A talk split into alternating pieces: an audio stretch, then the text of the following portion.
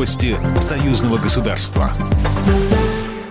Здравствуйте, в студии Екатерина Шевцова. Лидеры ОДКБ считают события в Казахстане внешней агрессией и попыткой госпереворота. Сессия созвана по инициативе Казахстана. В ней участвовали все государства-члены организации – Армения, Беларусь, Казахстан, Кыргызстан, Россия и Таджикистан. Касым Жамат Такаев, президент Республики Казахстан, начал со слов благодарности.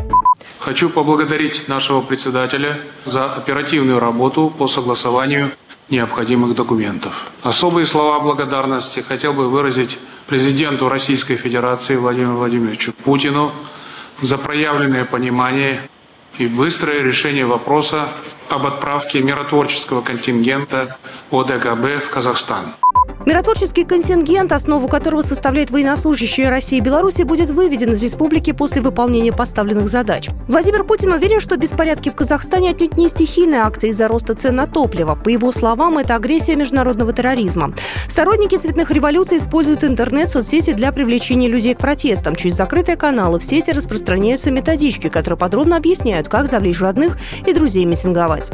Определенные силы начинаются использовать киберпространство и соцсети в рекрутировании экстремистов и террористов. Создание спящих ячеек боевиков. В этой связи полагали бы целесообразным поручить Комитету секретарей Совета безопасности ОДКБ в рамках профильных рабочих групп по вопросам информационной безопасности и по борьбе с терроризмом и экстремизмом представить предложение по совместному противодействию попыткам деструктивного внешнего вмешательства в зоне ответственности ОДКБ. Президент Беларуси считает, что Узбекистан может стать следующим государством, где развернется террористическая война. Если эти уроки не будут извлечены по нашей информации, их взгляды в том числе брошены и на Узбекистан. Александр Лукашенко призвал лидеров УДКБ провести переговоры о Таджикистане. Белорусский лидер считает, что республике нужна поддержка, в том числе и военной техникой. Согласованы и подписаны прогнозные балансы спроса и предложения союзного государства по мясной и молочной промышленности на 2022 год.